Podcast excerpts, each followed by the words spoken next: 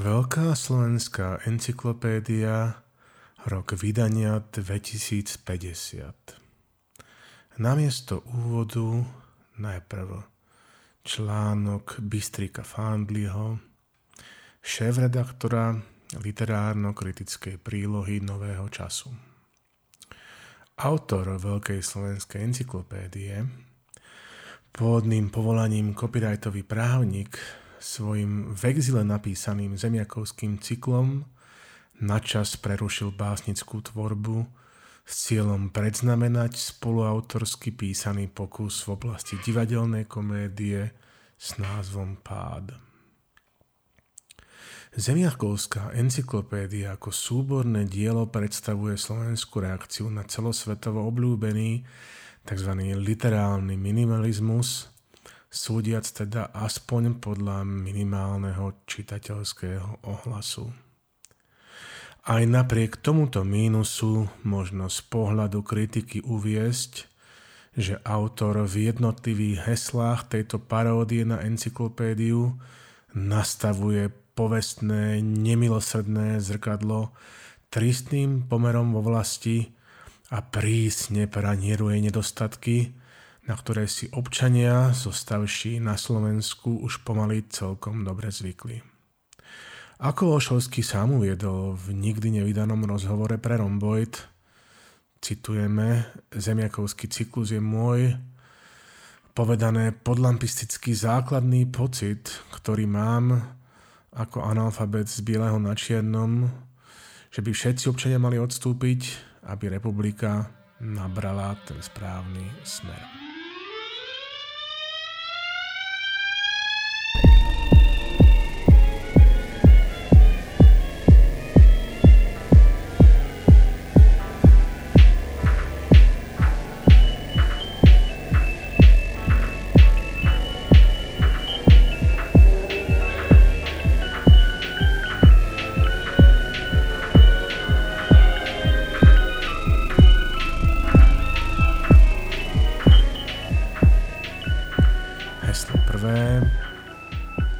Domáce filozofické smery na prelome storočí.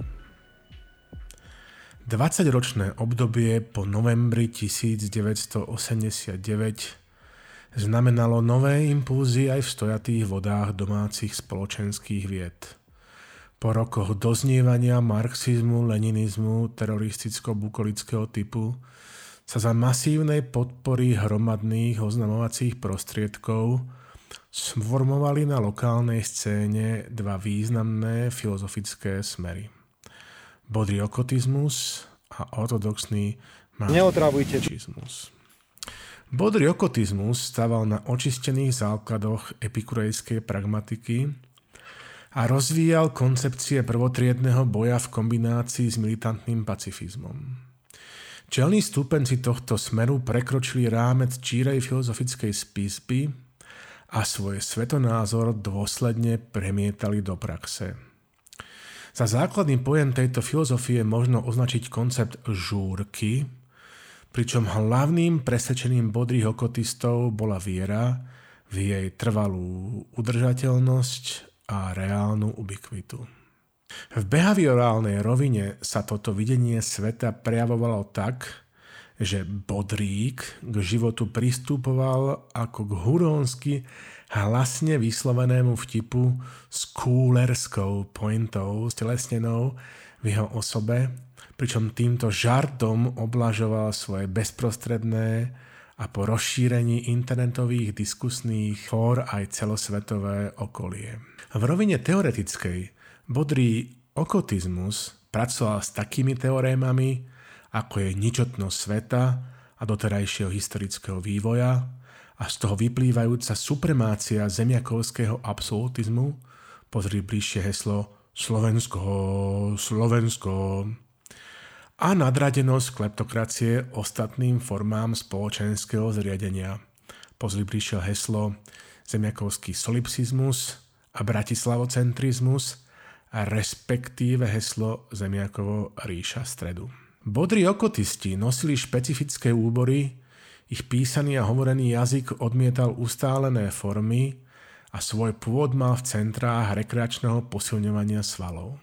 Občas ovládol billboardy, ktoré boli asi najvplyvnejším čítaním pre masy, ale jeho v skutku vrcholné prejavy možno na aj zachovaných dobových SMS-kách o základných filozoficko-etických otázkach, porovnaj napríklad na časový SMS-kový príspevok do debaty o počatí, kedy sa začína život, no keď sa vám žena s deťmi... Neotravujte. Na chatu. Na opačnej strane domácej mysliteľskej barikády stáli v Zemiakove na začiatku 21.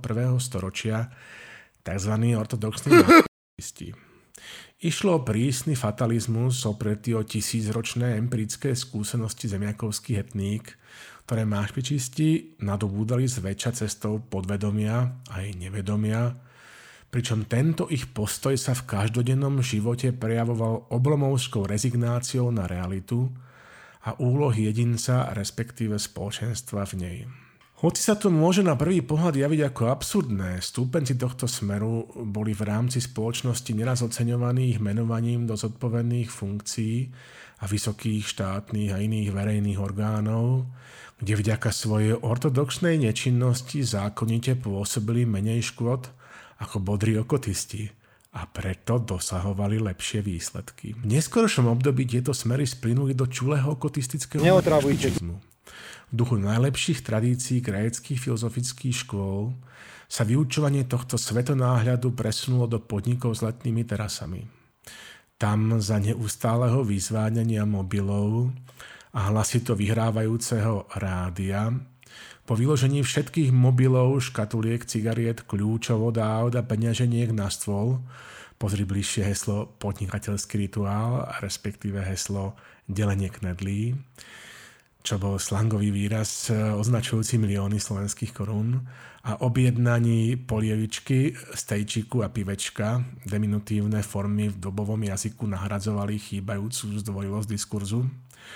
Prebiehala filozofická diskusia o kšeftoch a babenkách nad otvoreným číslom dobového mienkotvorného bulvárneho periodika.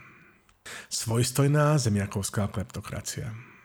Zakrátko po vydaní prelomového diela francúzského osvietenca Montesquieu o duchu zákonov 1748 reagovali na ňa aj zemiakovské odborné kruhy hľadaním ústavnoprávneho priemetu národnej letory v rovine teoretickej a praktickej.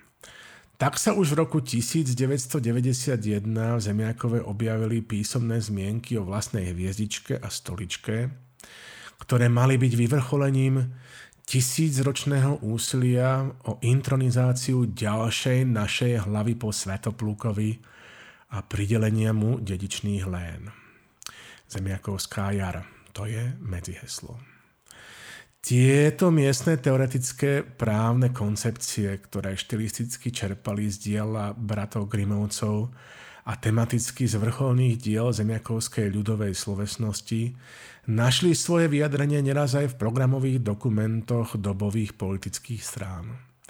V tejto súvislosti nemožno nespomenúť napríklad samolepku Made in Slovakia, ktorá v časoch federálneho útlaku pozri heslo federál, respektíve heslo pražskí Slováci, obletela celú krajinku, alebo napríklad odbornú diskusiu o tom, či bude naša MPZ SQ, SO alebo SK. Oba tieto úkazy dokazujú, že prípravy na našu samostatnosť boli dôkladné a hlboké ako brázdy v úrodnej pôde Žitného ostrova. Práce na prvej zemiakovskej ústave – v značnom predstihu pred vznikom svojstveného Zemiakova, čiže približne začiatkom januára 1992, sa začali prípravné práce na Zemiakovskej ústave. Odborný kolektív národne mysliacich a sociálne cítiacich, niektorí historici tvrdia, že to bol naopak, právnych expertov, nepohnutia za demokratické Slovensko a niektorých členov Slovenskej národnej zrady sa pokúsil do tohto prvého zákona pripravovaného štátu vložiť všetky svoje odborné skúsenosti načerpané rokmi vedeckej práce na popredných zemiakovských univerzitách. Preto bol použitý základný zákon Spolkovej republiky Nemecko s tak sympatickou skratkou GrundG, pričom sa označenie tejto krajiny z textu vypustilo a vložil sa do nej názov krajinky. Po starostlivej redakcii expertného návrhu zo strany zákonodárneho zboru sa na znamenie vyvrcholenia prác rozhoreli vatry zvrchovanosti, pozri heslo hudba, tanec klobása. Deň prijatia Zemiakovskej ústavy sa však svetí 1. septembra, teda v deň, keď ju do štátnej dumky doniesli traja králi, pozri tiež heslo Mystika trojky v zemiakovských dejinách. Zemiakovská ústava v praxi. Aj napriek svojmu urodzenému pôvodu však táto písaná ústava už od svojho prijatia narážala v praxi na neustále problémy, neriešiteľné ani niekdajšou oblúbenou technikou vyhlásenia zákonodárnej núdze a následnými bleskovými novelizáciami. Pozri heslo legislatívna smršť. Príčinou bol rozpor, ktorý správne postrehol už právny normativista Hans Kelsen, a to menovite rozpor medzi Zolen a Sein, čiže tým, čo má byť a tým, čo je. Na tento moment, pozri heslo, zemiakovské špecifiká, upozorňovali síce v inom kontexte, ale predsa viaceré odborné a aj populárno-vedecké periodiká, ktoré videli isté kontradikcie medzi zemiakovským životom a potrebami a ich náprotivkom v utopickom konštrukte označovanom ako tzv. západ. Ústava ako vrcholné dielo postsocialistického realizmu a postsocialistická realita ako ústava. Kým sa teda písaná ústava Zemiakova aj napriek snahe skupiny interpretov z ústavného súdu papierizovala a pauperizovala až do de facto obsolétna, v skutočnosti a nehľadiac na ňu sa v realite konštituovala tzv. nepísaná ústava, ergo spoločenská zmluva de facto, ktorá o mnoho presnejšie upravovala zemiakovský ústavný rámec tak napríklad, kým ústava písaná zakotvovala parlamentnú demokraciu, ústava nepísaná odrážala stáročiami zdokonalený osobitný miestny režim a ďalej ho rozvíjala.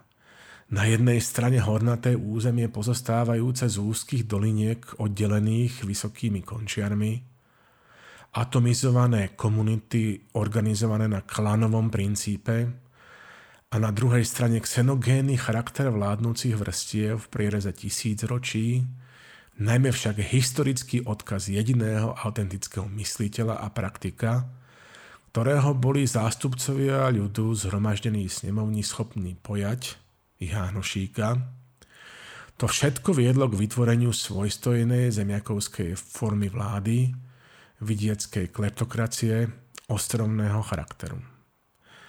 Ideové základy Ideologickým základom kleptokracie je predstava, že kleptokratický štát je vola zlodejov povýšená na zákon, čiže marxistické učenie o komunistickom štáte, modifikované pre potreby zbohatnúšieho lumpen proletariátu. Vidiecký rozmer kleptokracie sa napríklad vo verejnom živote prejavoval istou dedinskou žoviálnosťou, obrusujúcou svetonázorové hrany politických súťažiteľov.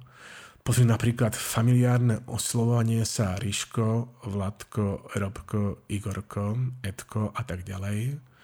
Prostoduchými predstavami o fungovaní sveta, napríklad výroky ako táto sa neoplatí, akú mala, takú dala, cudzie nechceme, svoje snedáme, varíme z toho, čo máme a podobne prípadne prostorekým táraním na tlačových besedách, uvádzaných zväčša slovným balastom typu pán redaktor, pokúsim sa odpovedať na vašu otázku a podobne.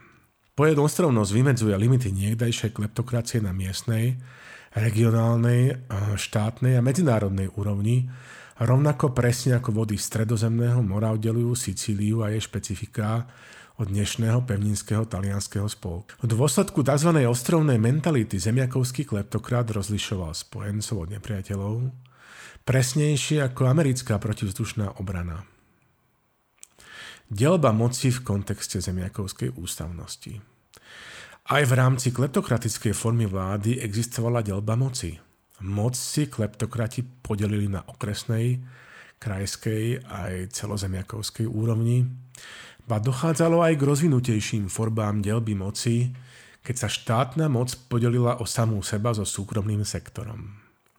Súkromný sektor sa recipročne delil napríklad o moc nad korábmi, zakotvenými v Monaku, kde sa zase služobníci štátu prípadne podelili o predpoveď vývoja menového počasia.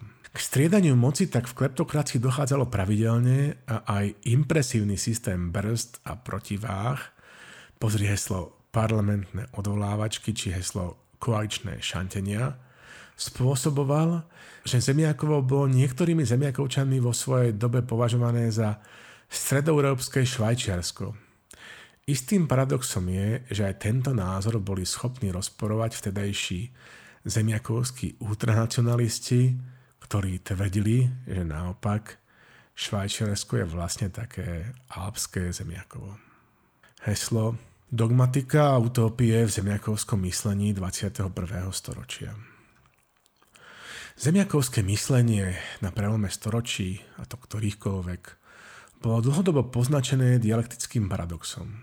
Dekadentný duch konca storočia, l'esprit fin de siècle, prevládal v princípe už od počiatku príslušného storočia.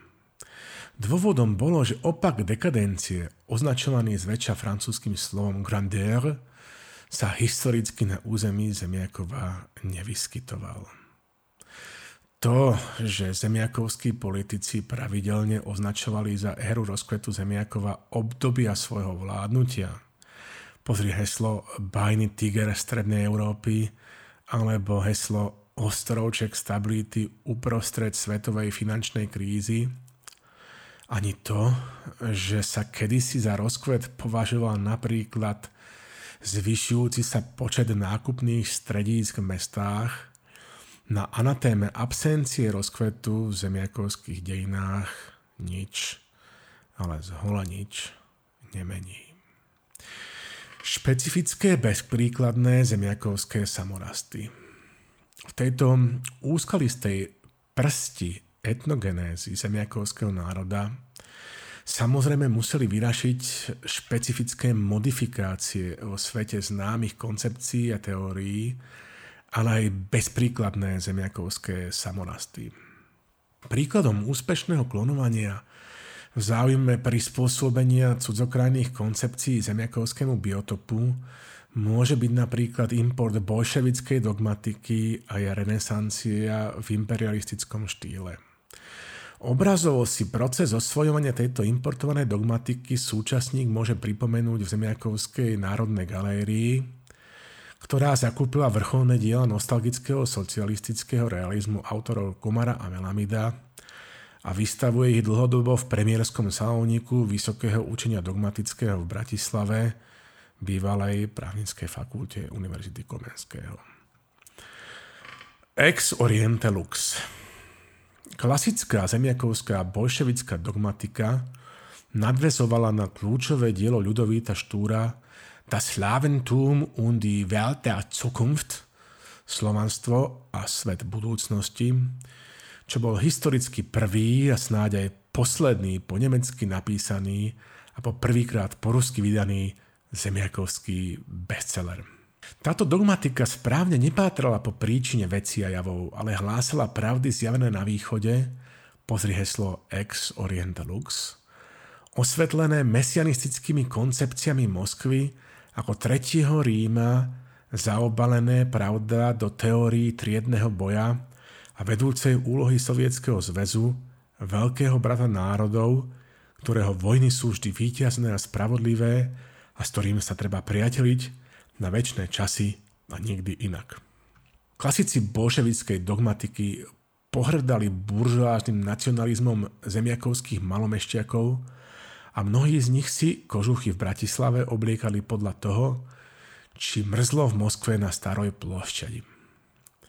Zemiakovčina klasických dogmatikov mala tendenciu nadužívať výrazy v mohutnom ruskom jazyku povstavšie, a tak sa hemžila s putnikmi, rozborkami, borbou a družbou. Popredné diela zemiakovskej dogmatiky sa tvorili metódou striktného praktizovania zákazu kritického uvažovania a pod hrozbou exkomunikácie a značnou dávkou bezduchého omielania fráz ad infinitum. Aj v tomto období sa však objavili idiosynkratické opusy, pozri napríklad Bilak Vasil, Mílniky môjho života 1991. Osudy klasickej dogmatiky a podhubie zemiakovských neodogmatikov. Exogénne faktory však aj napriek normalizačnej strnulosti božskejto nirvány pre všetkých dogmatikov, pozri heslo poučenie z krízového vývoja, spôsobili, že Zemiakovo nebolo obídené prúdom nežných aj menej nežných revolúcií, pozri heslo ľudia novembra. Osud zemiakovskej dogmatiky sa javil byť na váškach a celé intelektuálne školy dogmatikov od normalizátorov až po prestrojkárov sa báli o svoju budúcnosť. Zbytočne. Klasická dogmatika chytila druhý dých a po zohratí reformného vodevilu s vervou začala hlásať tretiu zemiakovskú cestu. Pozri bližšie heslo Smaženie snehových kulí. Hlboká brázda národného svojrázu sa však zrazu okrem sadenia totalitnej ruskej pšenice a jej klonov dala použiť aj na sadenie slobodnej kukurice z nového sveta. Tak sa stalo, že hoci by to neodogmatici poprierali až do roztrhania tela vo svojich stranách, think tankoch, blogoch a časopištekoch, ako hríby po daždi sa objavili noví nemyslitelia, ktorí klasické formy zemiakovskej dogmatiky prispôsobili novým spoločensko-ekonomickým podmienkam.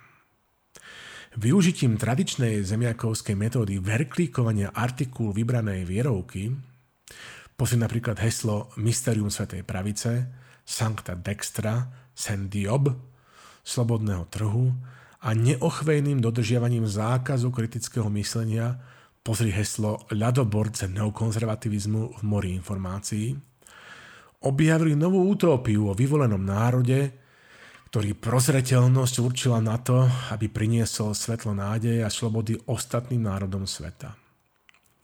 Nad neodogmatikmi síce viali nové zástavy, ich myšlienkový svet sa však v mnohom ponášal na staré zlaté časy ich ideových predchodcov – Viera v absolútnu pravdu spriateľeného národa ich oslobodzovala od nacionalistických tendencií, používaných výhrade na kuršmidovanie eurocentralistických úchyliek, pozri napríklad heslo Santa Claus a euroskeptické krídla. Toto odpútanie od zemiakovskej reality im dávalo silu na uchopenie neraz zložitých súdobých spoločenských aj celosvetových javov, ako bola napríklad vojna v Iraku, afgánska otázka, alebo izraelsko-palestínsky konflikt. Úkazy ako krach amerických finančných inštitúcií alebo ropná škvrna o veľkosti Zemiakova sa ako javy odporujúce vierovke ignorovali a tým vlastne prestali byť. Rovnako ako sa v časoch klasického zemiakovského dogmatizmu popíraním až do nebytia dostali také katastrofy, ako bol výbuch atomovej elektrárne v Černobyle, a sovietská invázia do Afganistanu. Pozri heslo Bratská pomoc. Toto vytesňovanie až do nereálna, inak klinický stav, vysvetľuje tiež napríklad aj to, prečo až do dnešných čias prežíva na území Zemiaková sekta, ktorá ustavične verí, že americkým prezidentom je stále ešte George W. Bush. Deus ex machina, blesko zjavenie MTR – po romanticky čarovnom blesko zjavení zemiakovskej matice telerozhlasnej, pozri heslo Luskáčik alebo heslo Krajcerová sonáta, bola väčšina neodogmatikov prijata do väčšnej štátnej služby v tejto inštitúcii, v najjasnejšom dekréte o založení ktorého sa v zákonnom článku 1 stanovovalo, že Matica telerozhlasná je mediálnym orgánom ministerstva kultu, neskôr ministerstva pre pravdu a vieru. Heslo staršia moderna v zemiakovskom urbanizme a architektúre. Súčasná mladá generácia etnických Slovákov považuje existenciu svojbytných umeleckých slohov na území Zemiakova za pochybnú, čo vyplýva najmä z toho, že prevažná väčšina z nich vyrastala v diasporách v období po veľkom exode.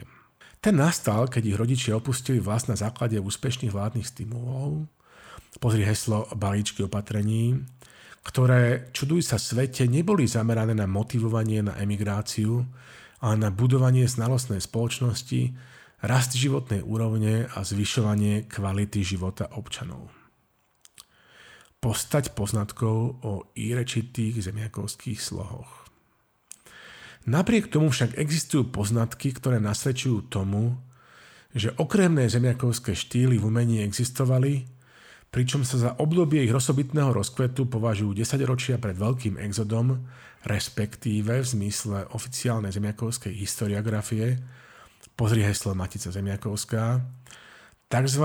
obdobie temna pred preslávnym obsadením domoviny sverepým kráľom starých Slovákom Slotom II, ktorý v roku 1 prekročil Dunaj, aby na luxusnom vozidle zahraničnej výroby sám dobil Alfeld. Pozri heslo Homfoglaláš.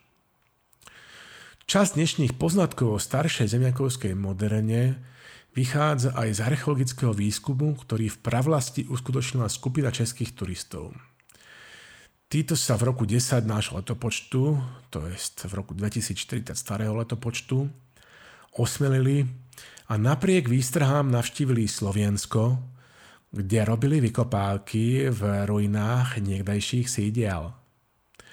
Výsledkom bolo veľké množstvo zodpovedaných, ale ako to už býva, aj rovnaké veľké množstvo nastolených otázok.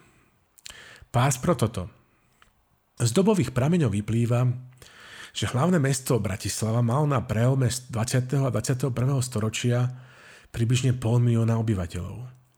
Vykopávky dopravnej infraštruktúry, zistený rozsah siete kolejovej dopravy a pozostatky vozového parku však jasne poukazujú na to, že podľa hromadnej dopravy mesto mohlo v tomto období mať tak 100, respektíve 200 tisíc obyvateľov.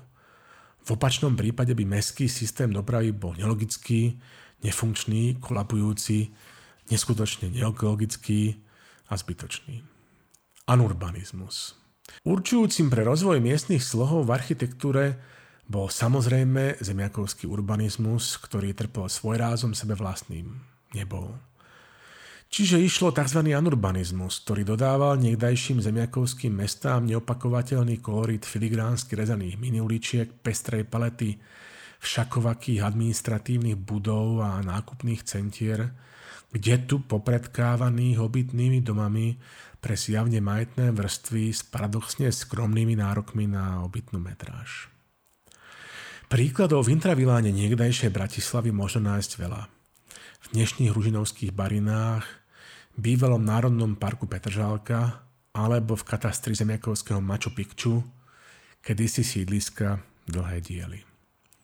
Na všetkých týchto náleziskách možno ešte aj dnes nájsť jasné známky toho, že pri plánovaní a výstavbe zemiakovských sídiel bolo na prvé miesto kladený človek, respektíve človekovia, či človeci, pozri heslo počiatek modernej zemiakovčiny, a to konkrétne ľudia označovaní ako developery.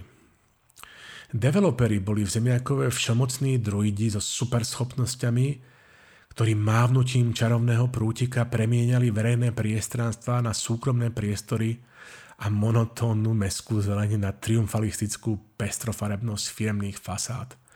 Pozri heslo Orange Národná divadelná aréna Pavla Orsága Hviezdoslava. Prejavovali sa u nich aj sklony k nestriedme asfaltizácii, avšak len v rámci výstavby súkromných veľkorozmerných parkovísk – pretože verejné cestné komunikácie boli pre túto kastu prísne tabu, keďže čo aj len zmienka napríklad o štúdii dopadov výstavby objektu na verejnú cestnú sieť v nich budila šialené záchvaty smiechu, čo sa v tzv. dobrej spoločnosti považovalo za neprofesionizmus. Ideou bol anurbanizmus založený na koncepcii divokého východu a myšlienke absolútnej nezodpovednosti podnikov, porovnané s koncepciou RSE, la responsabilité sociale des entreprises a všemocnosti trhu. Snúbilo sa v tomto najlepšie z bodrého kotizmu a ortodoxného manželstva. Neotravujte.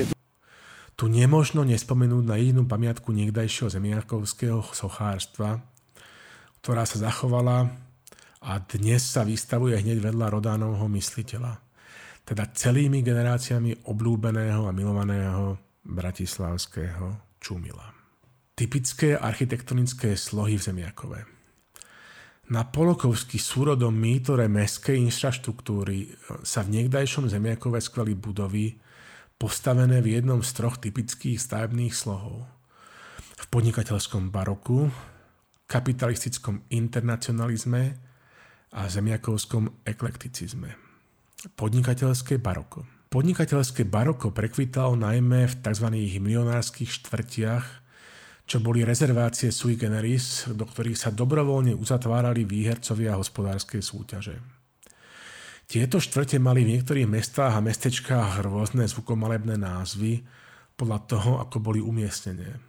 Niekde to bolo zlodejský vršok, inde privatizačná dolina, niekde sa isto závidiaci spoluobčania vypeli temer až k básnickým výkonom, napríklad názov štvrte Eldorado s ulicami Prvá vlna, Druhá vlna a DPHčkari. Podnikateľské baroko, ako samo označenie napovedá, bolo plné pokrútenosti a nezrovnalostí ako estetických prvkov, ale aj ako účtovných a finančných prvkov. A v nejednom prípade aj prejavom antireformačného revanšu komunistickej nomenklatúry za roky strávené v nenávidenom strohom bolševickom režime. Keďže podnikateľské baroko obľúbovalo vežičky, Popri Prahe sa stovežatými stali aj mnohé zemiakovské mestá. Kapitalistický internacionalizmus Kapitalistický internacionalizmus sa stával podľa prefotených projektov pochádzajúcich z cudziny, v dôsledku čoho bol strohejší ako český funkcionalizmus a lineárnejší ako americký akčný film. Šokoval svojou úspornosťou, ktorá však bola jediným prvkom korešpondujúcim s rokmi vypestovanou šetrnosťou slovenských najšíších vrstiev. Toto spojivo sa prehlbilo po skončení daňových úľav pre nadnárodné spoločnosti a ich odchode z krajinky, keď si zemiakovský proletariát v skutku dôkladne osvojil tento stavebný sloh a všetky budovy v štýle kapitalistického internacionalizmu postupne odniesol do zberu. To je aj dôvod, prečo sa z nich veľa nezachovalo. S výnimkou skeletu budovy národného striptizového baletu v areáli bývalého gigaprojektu Mega Casino. Zemiakovský eklekticizmus. Mnohé encyklopédie uvádzajú za typický príklad zemiakovského eklekticizmu sídlo bývalej spoločnosti Jozefa Majského SIPOK s podvodným vrchom v Bratislave, ktoré bolo ale postavené ako trojrozmerný katalóg dostupných stavebných materiálov a známych konštrukčných postupov v niekdajšej zemiakovskej postreál socialistickej spoločnosti. Metódou radiokarbónového datovania sa zo stôp zanechaných prapôvodnými obyvateľmi zistilo, že táto pamiatka pochádza zo skoršieho obdobia a pri najlepšom ju možno označiť len za akúsi avantgardu smeru, nastupujúceho po kapitalistickom internacionalizme. Zemiakovský eklekticizmus sa zvyčajne člení na zemiakovský eklekticizmus prvoplánový, pozri napríklad texaský ranč uprostred Vokolínca, anachronický, napríklad Bystrické sídlo prvej slovensko-cyperskej investičnej akciovej spoločnosti v štýle zámkov Ľudovita II. Bavorského, extrateritoriálny, Vilka na chorvátskom pobreží v štýle Pereš, pozri heslo eh, Norikin Empire eh, alebo heslo Moje sejovci. A najsofistikovanejšou formou bol eklekticizmus temporálny. Ten bol natoľko revolučný a ojedinelý, že si ho nemohla nevšimnúť ani starobilá zemiakovská komora architektov, ktorá prvú budovu v tomto slohu ocenila prestížnou cenou Cezar, cenou za zemiakovskú architektúru. Táto stavba, ktorá je dnes na zozname pamiatok UNESCO, sa začala stavať v Mestskom parku niekdajších Košíc ako polifunkčný nebytový priestor a následne sa stala z ťaby alchymistickou transmutáciou, skutočnosti dôkladným uplatnením princípov temporálneho eklekticizmu nie poli, ale plne funkčným bytovým priestorom. Grau, Treuer Freund i stále teórie und grün des Lebens goldener Baum. Priekopnícke reformy zemiakovských elít. Svojstojná kleptokracia hodzaj predstavovala vyvrcholenie tisícročných snách o národnú zemiakovskú emancipáciu a dôsledne čerpala z ideologických základov bodrého kotizmu, nemala po svojom konštitúvaní na rušiach ustlané.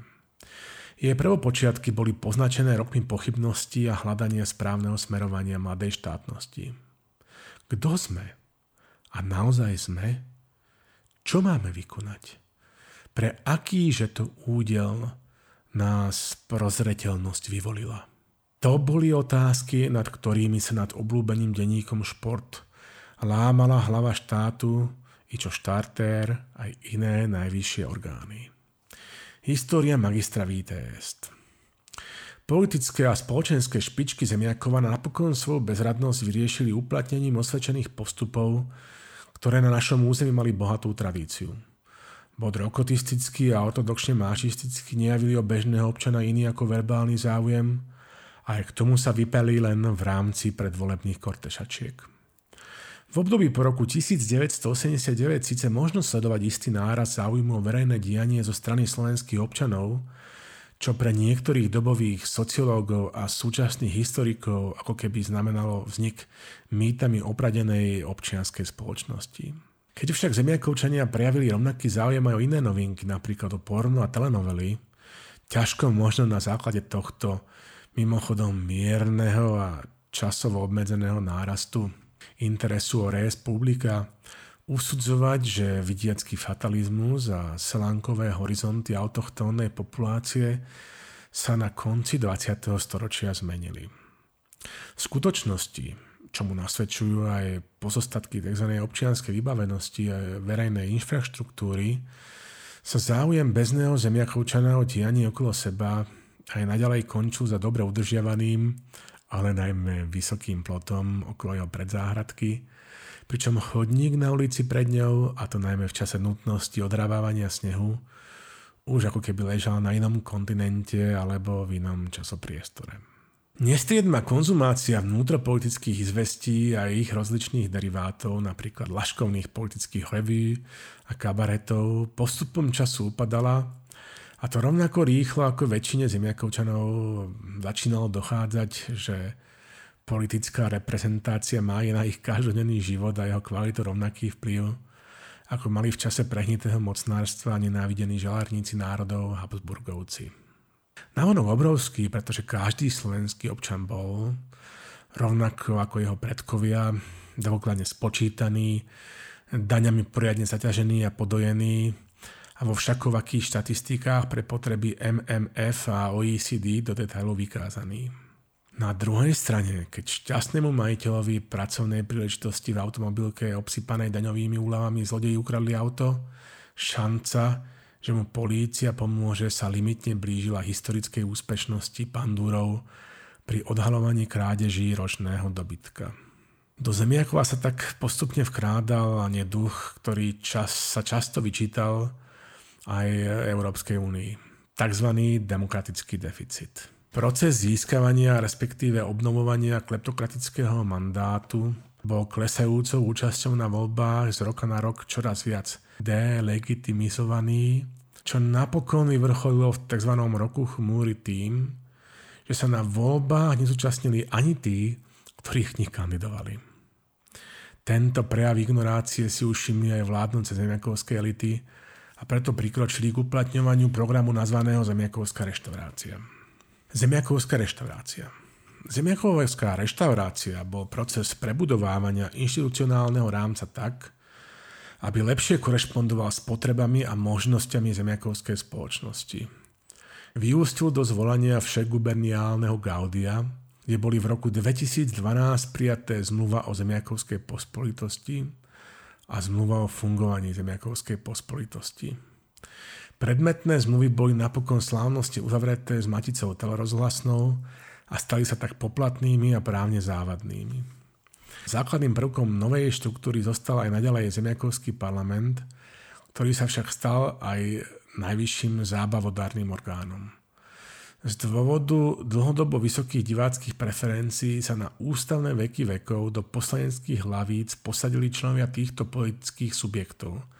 Strany Sme rozdávači smiechu, Super dobrý, Smer SD, strany Dokonalého komického útlaku, SDKU, Hnutia za dobrú srandu, HZDS, strany Srandičky a Somarinky, SAS, strany Klubu dobrých humoristov KDH, strany Maďarská osobitná sranda, Totálny hit, Most hit a strany nášho suteréna SNS.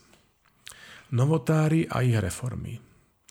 Jednotlivých poslancov za tieto predvolené strany si samozrejme demokraticky vyberali oprávnení voliči. SMS-kami v rámci spotrebiteľských súťaží v supermarketoch a mimoriadne úspešné bolo aj koleso šťastia. Účasť na tomto procese stimulovali podnikateľské subjekty rôznymi zľavami na fotokopírovanie, ak volič doniesol lístok politického konkurenta, vernostnými zľavami, možnosťou výhry atraktívnych cien, zájazd do hlavného mesta, večera vlastnoručne pripravená prezidentom na dvojplatničke, pozri heslo Schusterburger, kartón tuzenského umu a podobne.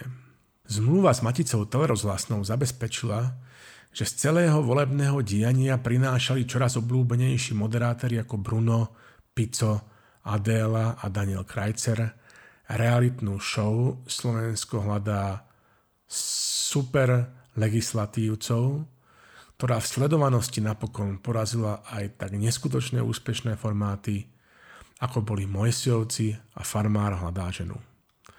Do análu slovenskej mediálnej histórie sa zlatými písmenami zapísali pereniálne momenty zábavodarné telereality, ako napríklad prijatie prvého komiksového zákona, fackovaco, čurapacie súboje zmiešaných párov, pravidelné priame prenosy z 35. kola voľby generálneho prokurátora, pričom pikantnejšie scény samozrejme mohli byť vysielané až po 10. hodine alebo hodina stand-up komedy pred, pod predsedu vlády a predsedu vlády. Predtým hodina otázok. Pestovanie zemiakovčanov.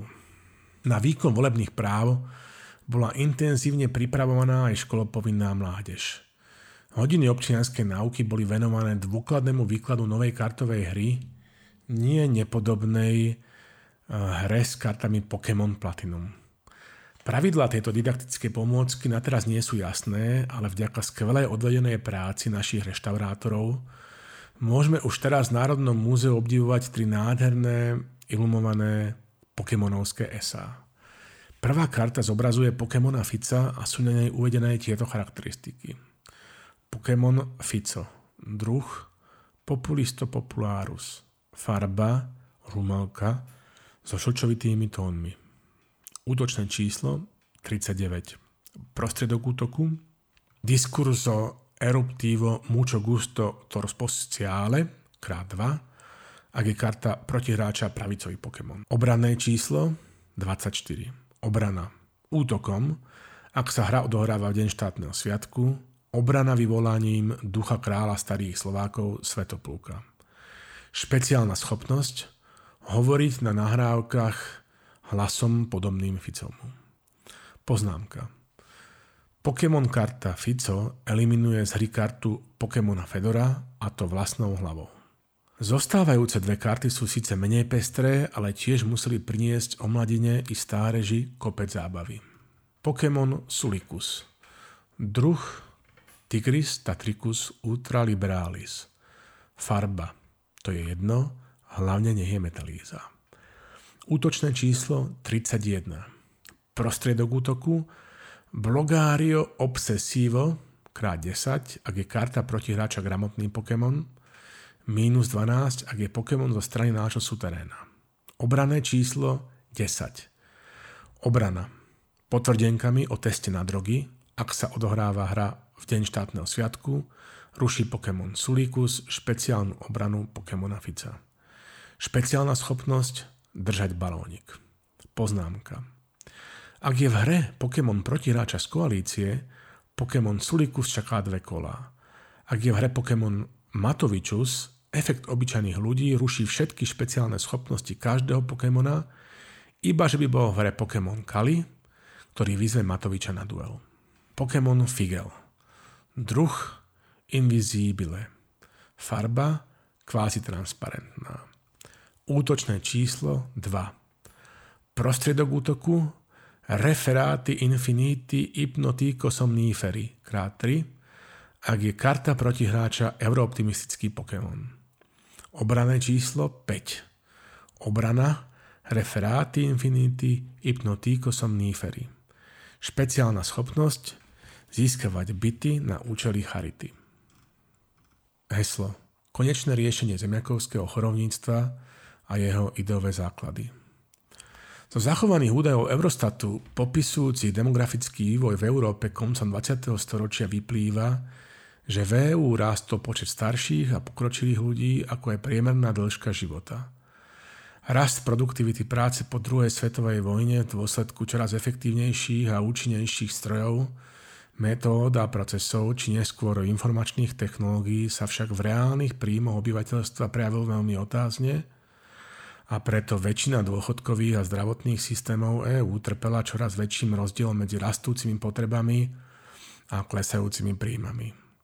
Samozrejme, že tomuto vývoju sa nevyhlo ani mladé Zemiakovo. Pozri heslo svojstojná zemiakovská kleptokracia, ktoré pri uplatnení postupov vychádzajúcich z filozofie bodrého okotizmu a ortodoxného marxizmu pozri heslo domáce filozofické smery na prelome storočí, nemohol do pestrého koša riešení neprispieť vlastnými prístupmi k tejto problematike. Pokiaľ historik skúmajúci vývoj dôchodkového a nemocenského systému v Zemiakove chce pochopiť, Základy snaženia zemiakovských elít. Pozri heslo priekopníckej reformy zemiakovských elít. Na okršteku zdravotníctva a dôchodkov je zbytočné študovať mimochodom neexistujúce, pozri ďalej, dobové pramene, údaje a materiály. Zemiakovské chorovníctvo vychádzalo totiž zo skúseností, ktoré zemiakovské elity načerpali predovšetkým hraním simulátora banánovej republiky Tropico, a jeho nemenej úspešných pokračovaní Tropico 2, 3 a 4. Holistický prístup Holistický prístup k problematike rastúcich nožníc v rámci systémov dôchodkového a nemocenského zabezpečenia niesol v zemiakovských končinách irečitejšie označenie i dve muchy jednou ranou. Koncepcia dvoch múch K2M sa v súčasnosti pripisuje otcovi zemiakovskej retoriky a jednému z vrcholných predstaviteľov obsedantného medializmu, poslancovi Národnej zrady Slovenskej republiky za neobyčajných ľudí, Igorovi Igi Pometovičovi. Ide však o zjavný omyl, pretože tento je duchovným otcom iného významného mysliteľského smeru, pozri heslo antigastráčizmus a 46 bodov neobyčajných, na dvere úradu vlády pribitých. Nech ako chce, K2M je ďalším dôkazom, že skutočné duchovné klenoty sa nemusia nevyhnutne vytvárať nejakým hlbokým dumaním. Stačí správne pomenovať empiricky nadobudnutý dojem spousmiatia sa fortúny.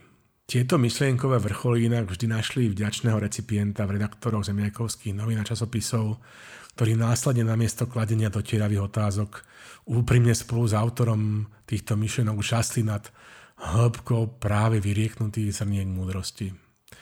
Vráťme sa ale ku K2M. Tak napríklad problematické volebné preferencie staršej časti slovenskej populácie po roku 1989 boli v progresívnej časti politického spektra holisticky vnímané v kontexte permanentnej krízy verejných financií a následne aj systémov dôchodkového a nemocenského zabezpečenia, ktorá slubovala v krátkodobom aj strednodobom horizonte aj podľa tých najkonzervatívnejších prognóz predpokladaný inhibičný efekt tejto volebnej a v iných mnohých súvislostiach a to s mohutnými spillovermi na záležitosti ako a po A stredodobá udržateľnosť priebežného dôchodkového systému po B integračné snahy Slovenska do tzv. západoeurópskych a transatlantických štruktúr, po C rozvoj súkromného podnikania a sektore bankovníctva, poisťovníctva a po D financovanie zemiakovských politických strán a podobne.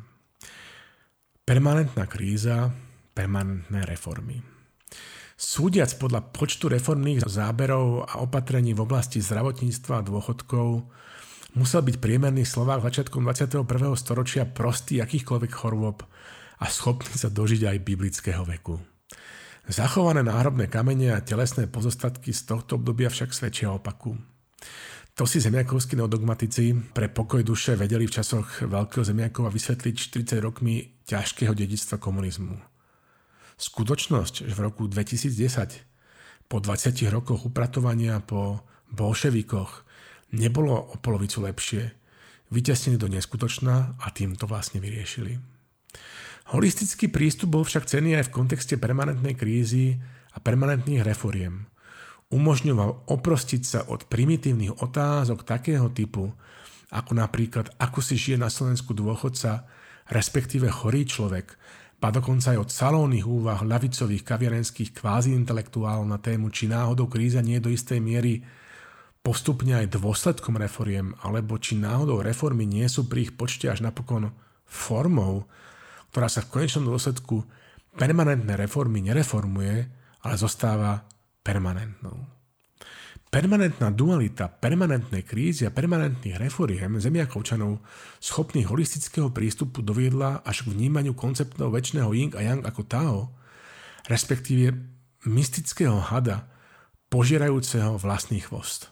Uroborosa, čím sa zemiakovské myslenie, vychádzajúce z tradičnej praktičkosti a poučené americkými pragmatikmi, pri holistickej analýze parciálnej problematiky napríklad zdravotníctva, bolo schopné dostať až ku hre s nebeckými telesami a bytostiami v duchu najstarších teologických a kozmologických koncepcií. Áno, pacienti si v tých časoch nosili do nemocníc vlastný toaletný papier ale to je ohovne, že? Teória komparatívnych výhod v ekonomike, teória nekomparatívnych výhod v zdravotníctve.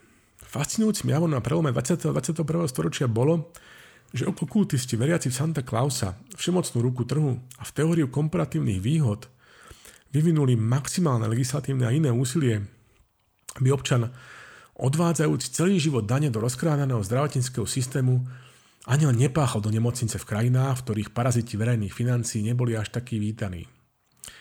Zrodila sa koncepcia nekomparatívnych nevýhod, ktorá umožňovala sociálny zmier zemiakovskej krajinke tretieho sveta. Voľným okom pozorovateľný priepastný rozdiel v zdravotnej starostlivosti napríklad vo Francúzsku a v Zemiakove bol vyriešený. Oko nášho nevoľníka ho neuzrelo a preto nebolo treba žiadnych vysvetlení tejto priepastnosti. V prípade, že by kuvičie hlasy Janičiarov po vysvetlení volali, Liberálni think tankisti by ich rozprášili dokonale ostrou dávkou samopálnej poučky o tom, že predavačka topánok v Lione predáva topánky inak, rozumie, efektívnejšie a účinnejšie, ako predávačka topánok v Prešove a preto má pochopiteľne o mnoho lepšiu zdravotnú starostlivosť ako jej nevoľnícka kolegyňa na Šariši. Tak sa namiesto tripartity v Zemiakove predchádzalo sociálnym drámam, ktoré by slovami športového komentátora nenapísal ani Hamlet. Chorý prvok na scéne. V období poznej Zemiakovskej republiky dozrel čas na zásadné reformy v zemiakovskom zdravotníckom a dôchodkovom systéme. Dobové pramene o nich však takmer neexistujú, pretože väčšina médií aj populácie sa venovala otázke duchovného prajdu, gastráčizmu či antigastráčizmu a analýze veľtru zdravých životných štýlov a svetonázorov v meste Mody Trenčín – Pozri heslo pohoda. Z útržkovitého rozprávania rokmi poznačených nepamätníkov, ktorí tieto časy zažili, však vyplýva, že pri pohľade na počet obyvateľov Slovenska, cirka 5,4 milióna v tom čase, a Singapuru 5 miliónov v tom čase, bol vyhlásený v súvislosti s dôchodkami a chorovníctvom, nevedno prečo, minister hospodárstva projekt Singapuru. Cieľom tejto iniciatívy bolo uľahčiť podnikateľským subjektom aj verejným financiám a zbaviť systém chorých prvkov. Pokiaľ ide o ministra zdravotníctva, ten správne pochopil, že občan ležiaci na cintoríne si vyžaduje podstatne menej starostlivosti ako občan ležiaci v nemocnici a rozdal pacientom liečivú modlitbičku Svetý zajac Urbáni, kdože má len zachráni. Šagát, Kováč, Zajac, nebudem už pajác. Valentovič a Raši, prestane mi harašiť, nebudem už somárik, vylieči ma uhliarik. Nuž a začal konať zázraky. Mannou nebeskou slubou nakremil pospolitý ľud, živou vodou príšťacou zo skály napojil, palicou rozčesol more pochybností a potom ostrým sociálnym dialogom vyviedol slovenských lekárov a zdravotné sestry do zeme zaslúbenej, rozumej do Čiech a do Nemecka. Sestričky už nikdy viac neblokovali reformné úsilie zabavodárneho zboru a jeho náčelníka Pokémona Sulikusa svojim zle zaparkovaným autobusom. Ozdravný proces v zdravotníctve bol završený administratívnym a iným zrušením neustále chorých prvkov, pacientov, a to pri súčasnom zachovaní ich nároku čerpať zdravotnú starostlivosť. Podnikateľské prostredie v Zemiakove sa tak minimálne v tomto odvetvi neskutočne spriehľadnilo a zjednodušilo. Zostala čistá ekonomika slobodného trhu, sťa podľa príručky MMF. Zdravotný systém začal fungovať ako treba. Z rozpočtu sa každý rok singapursky jednoducho odvalila miliarda či dve na lieky, predpisovaný v obrovských kvantách singapursky presne lekármi, pozri heslo majstri urbutného drogovania, MUDR, pričom lekárne ich singapursky digitálne vydali zdravotným poisťovňam, ktoré ich singapursky nebyrokraticky a so zľavou predali farmaceutickým spoločnostiam. Následne sa singapursky jednoducho odvalila ďalšia miliarda či dve na lieky predpisované v obrovských kvantách singapursky presne lekármi, pričom lekárne ich singapursky digitálne vydali zdravotným poisťovňam, ktorí ich singapursky nebyrokraticky a so zľavou predali farmaceutickým spoločnostiam a tak ďalej ad nauseam. Hrdinská epopeja zemiakovského športu Prostý aj urodzený ľud Zemiakova celé tisíc ročia čakal na to, aby sa s konečnou platnosťou potvrdilo jeho miesto pri stole národov Európy. Nemal však svojho svetého Orbána, ktorý by mu zo zadunajského Sinaja hory Kékeš doniesol do kamenných dosah vytesanú veľkonočnú ústavu ba ani séria slávnych vstupov do NATO, EÚ a eurozóny tento pocit nedostatočného naplnenia národných emancipačných snách nedokázala prehlušiť. Preto sa zemiakovské elity v zastúpení dlhoročného a bystrozrakého širokého rozhodli, že aspoň polovičným naplnením starorímskeho pánem et circenses získajú nielen zaujímavé zákazky, ale s konečnou platnosťou zmaturujú zemiakovo pred prísnou komisiou medzinárodného spoločenstva Ergo, že usporiadajú v Kravinke majstrovstva sveta v ľadovom hokeji. Aj napriek kuvičím hlasom Janičiarov, ktorým srdiečko nebylo na tehelnom poli, rozhodli sa dosiahnuť tento olip západnej civilizácie v roku 2011 síce po Lotyšsku, ale aspoň pred Bieloruskom a to na spomínanom Ciegelfelde. Historické korene Šport našich zemepisných končinás rozhodne nemal na ružia ustlané. V časoch feudalizmu boli jeho počiatky len pánským huncúctvom. Robotný ľud mal dostatok pohybu na pánskom.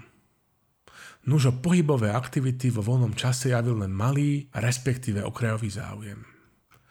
V časoch ranného kapitalizmu sa isté športové prejavy dali sledovať u mestskej časti zemiakovskej populácie, tvorené nemeckými gastarbajtermi a maďarizovanými či maďarizujúcimi vrstvami FAVDéku.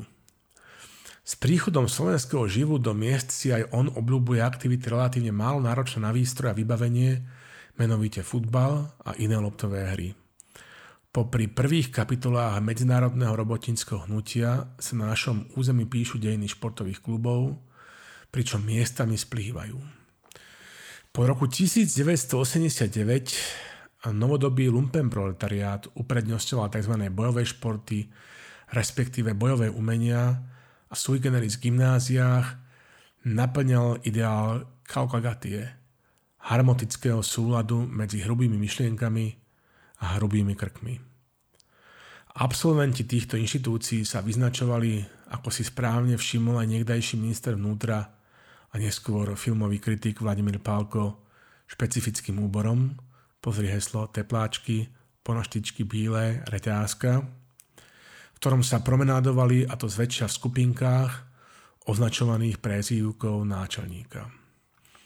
Typické zemiakovské športy Medzi typické zemiakovské športy patril zemiakovský dvojboj, športová krádež na čas v kombinácii so šprintom, maratónom alebo automobilovými pretekmi, seniorský orientačný beh, dôchodcovia s letákmi do supermarketov hľadajú najnižšie ceny a parlamentná vybijaná zlosti, moderný tanec s miestami športovná gymnastika, občas prerastajúca do pesných súbojov. Na druhej strane napríklad vo svete dosť obľúbený curling si na Slovensku veľa priaznicov nezískal, pretože Štúr Lajoš tu dománe intézet trval na jeho írečitom slovenskom označení kefovačka. Poprední športovci Zemiakova Samozrejme, že v súlade s heslom Mensana incorpore sano sa panujúci Zeitgeist musel prejaviť aj v telách význačných zemiakovčanov. Objavilo sa viacero všestranných duchov, ktorí dosiahli nemalé úspechy nielen v športe, ale aj v zemiakovskej politike. Zo všetkých treba spomenúť napríklad boxera Mečiara, ktorý po ukončení svojej športovej kariéry pôsobil istý čas ako zemiakovský bundeskancelár. V tejto funkcii bol za doteraz nevyjasnený okolnosti nahradený milovníkom maratónskych behov, 20-násobným doživotným predsedom SDKU a v Mauzeu v Disneylande uloženým Mickey premiérom Zurindom. Z ostatných význačných športovcov možno spomenúť kráľa pretekov do vrchu a iných motošportov a údajnú hlavu nadsvetia Iča Štartéra. Zemiakovské vrcholové podujatia Zlatými písmenami sa Zemiakov v roku 2011 zapísalo do Veľkej knihy svetového športu až dva razy – po prvýkrát začiatkom oného roka, keď sa v krajine podarilo zorganizovať v Jaromíro u Dohorí zimnú olimpiádu pre nepočujúcich tak, že o nej asi v duchu solidarity s postihnutými športovcami nebolo ani chýru, ani slichu. Tento husársky kúsok mladej kleptokracie však bol len predohrou pre ďalšie úspechy.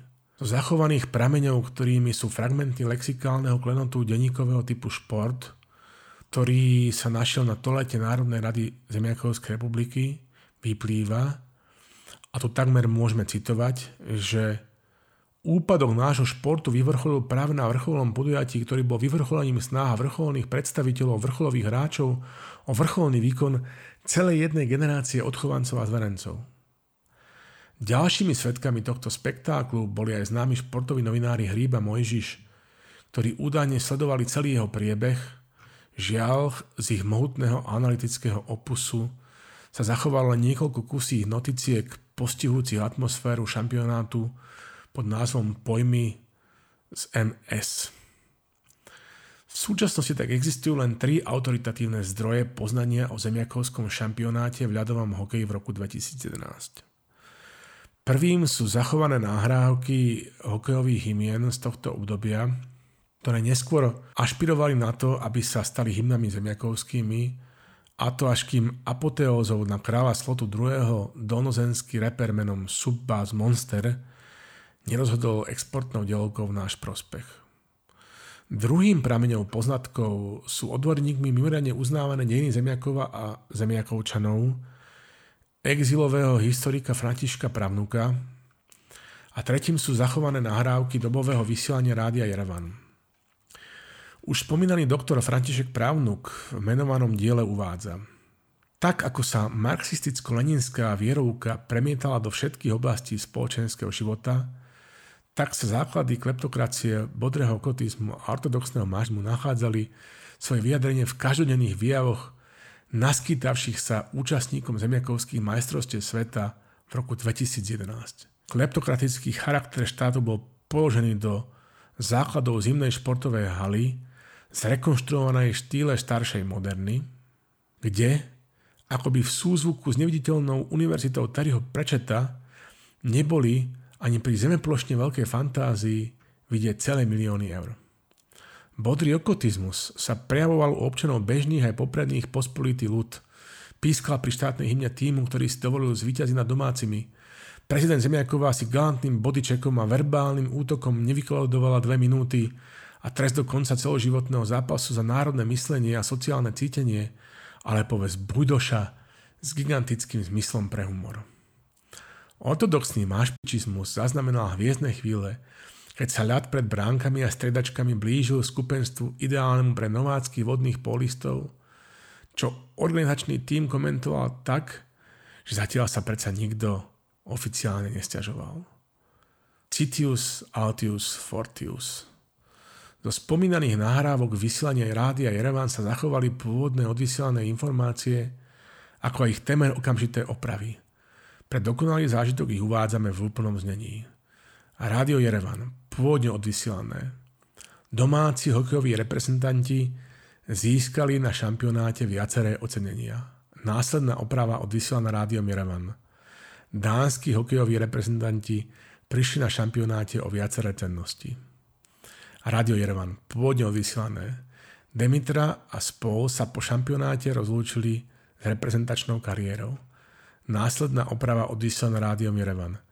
Demetra sa počas šampionátu rozlúčil s iPodom aj s hodinkami a počítačom.